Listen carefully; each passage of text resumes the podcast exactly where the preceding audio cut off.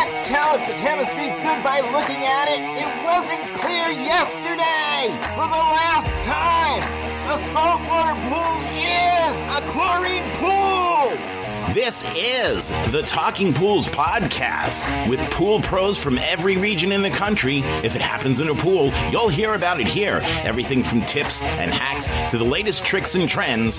Breaking news, we lay it on the line. We tell it like it is because we think you deserve to know.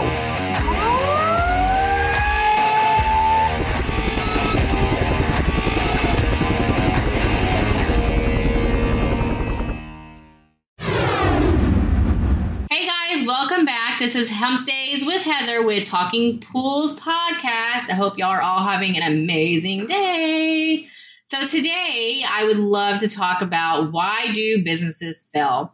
Whether you're a Fortune 500 company, whether you are a small one polar, whether you're halfway in between, all run across the same issue. Start small and you grow, right? That's how you learn. In my opinion, a lot of people have issues with passion. If you don't have the passion for what you do, you're not going to show it in your work. Not necessarily it's not going to show work. I mean, you'll show work, right? But you're not going to be like, oh, my hubby, damn good at plumbing. I suck ass at plumbing. Every time I try to plumb, hubby pushes me out of the way and does it. Like he is so detailed when it comes to his plumbing.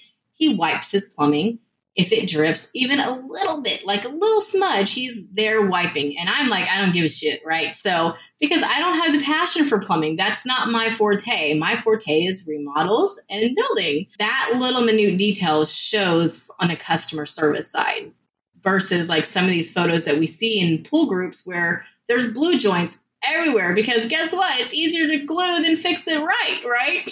So that lack of passion is there lack of hard work that you want to put into your business. Like I said on previous, knowing your numbers, time management, understanding worth, all of those fall into lack of hard work because that is all hard work when it comes to learning your business.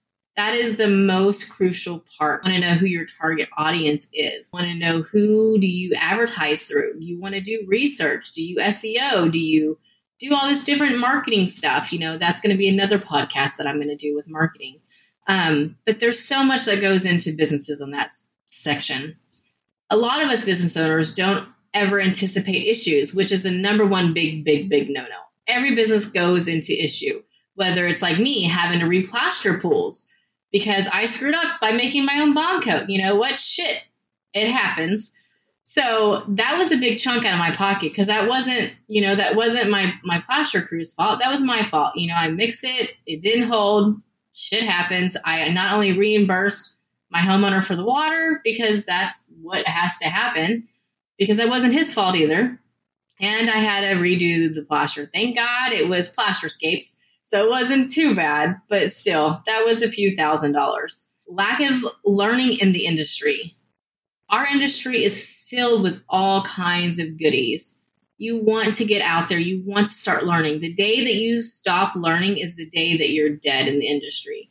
Our industry changes just like nurses and doctors and any field, engineering.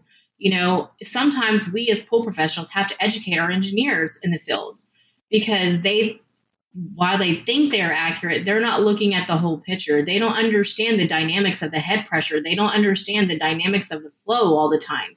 You know, so that's when we take, you know, classes like Waterscapes is a really good one. They have all these classes that you can learn and take with. Rudy does a lot of classes as well. He is very, very good at what he does. Wayne does classes. You know, there's so many people in this industry that does classes that you can educate. And some of them are free online. Just listen to their podcast, listen to their YouTubes, educate yourself. The higher up ones are going to cost, but you're investing in yourself to invest into your business so your business doesn't fail. That way, you can put yourself up against Joe Blow's business and be like, hey, guess what? I learned this this past week. Like, example, when I went to the MPT show, I thought I learned something new, but I got corrected by Wayne. I even took a picture of the slide because I didn't know. You know, there was um, a slide in there that stated that iron was inside of small chemicals like acid and stuff that we do every day. So somebody was like, yeah, and liquid chlorine. And there's small traces enough to test for iron and copper because you're adding it every time you add that to the pool. Wayne's like, no, no, ma'am. you know, but I learned that at the show. So by networking and understanding that, he corrected me in that class. You know, he didn't correct class, but corrected what I learned from that class because I never heard of that.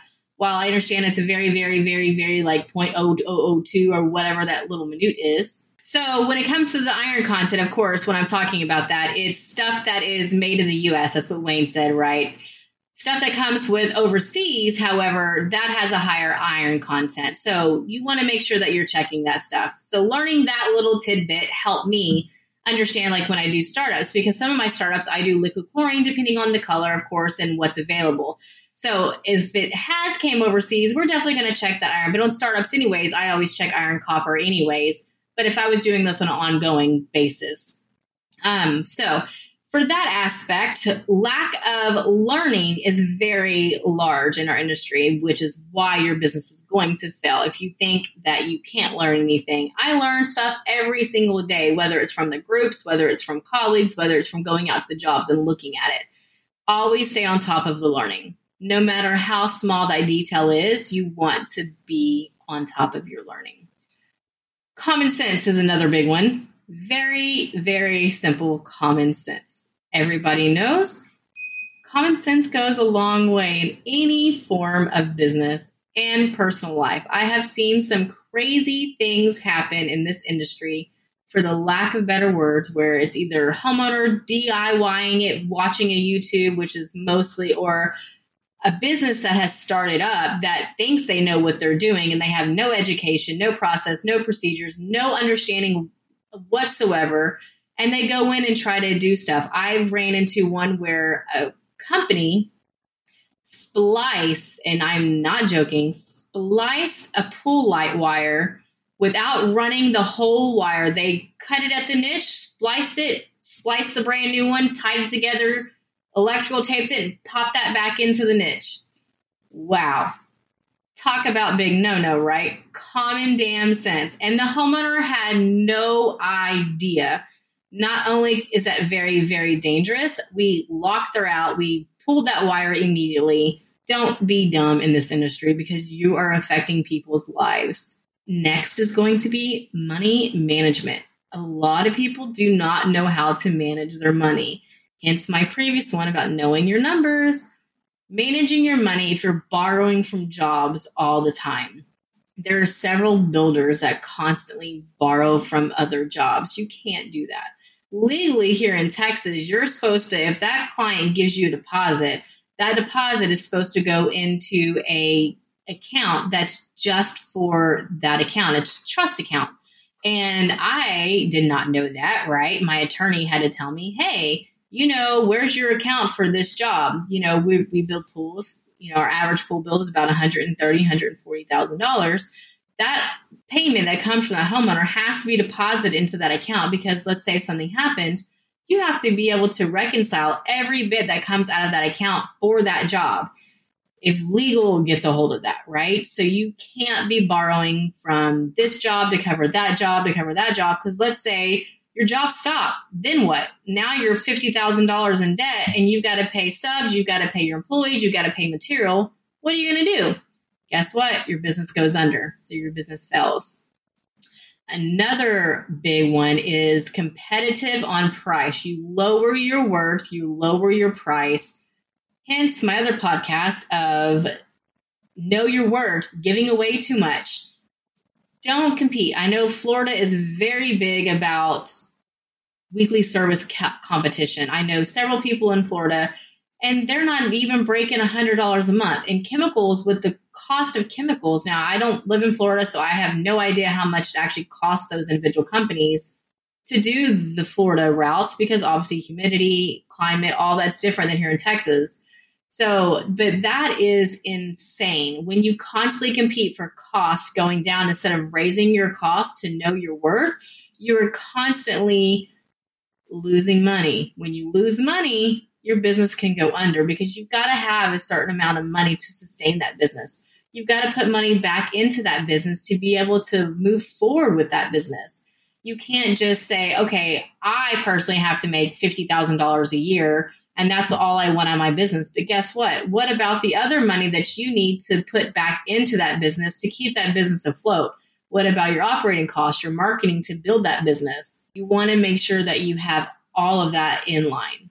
Another reason why business fails is because I talk about um, trash talking. Trash talking happens a lot. You feel free to go back and listen to that episode as well.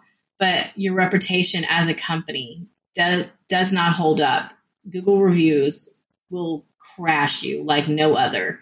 If you don't have Google reviews that are now, nobody's going to hire you. You've got to make sure you're keeping that reputation up. Your reputation as a company should be high priority to you. If you screw up, own up to it. Like I am all of my clients will tell you if I F up, I'm going to be like, "Hey, that was that was mine. I own it. I'll fix it. It's everybody makes mistakes. It's how you handle those mistakes is how you're going to represent your company. Same for your employees. Like with these salesmen come out there, you know, everybody knows that salesman promises the world, but a lot of the salesmen aren't in that backyard and they don't understand what's going on during that process. Oh, well, Mr. Salesman said that I could have, you know, the in-floor luminous system that lights well, we can do that, but that's not in the bid. Well, he told me it was in the bid in my costs. Well, guess what? Project management is going back through there and like, um, no, if we do that, that's an extra fifty thousand dollars.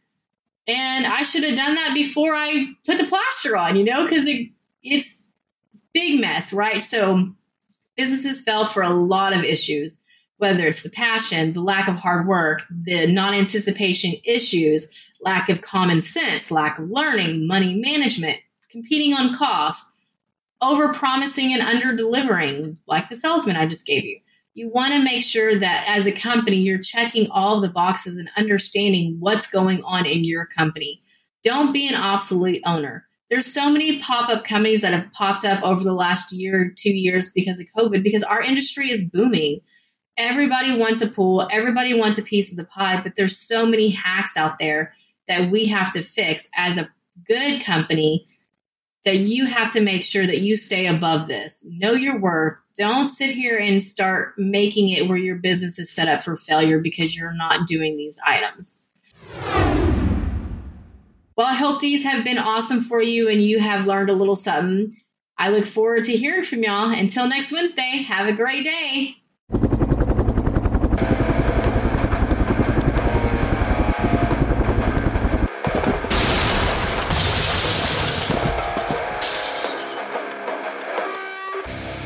Just wanted to take a minute to say thank you for listening today. I'm hoping you enjoyed the episode as much as we enjoyed putting it together for you. Listen, it's been a couple of wacky, crazy, screwed up years from pandemic to Poolmageddon. I just want you to know that we are all in this together. If there's anything that we can do for you, send me an email at talkingpools at gmail.com. Again, that's talkingpools at gmail.com. We're here. This is your podcast. We are the Pool People's podcast of the Pool People for the Pool People by the Pool People's podcast podcast. This one is about you. So thank you for tuning in and listening. Do me a favor, click subscribe before you go. That way you don't miss an episode.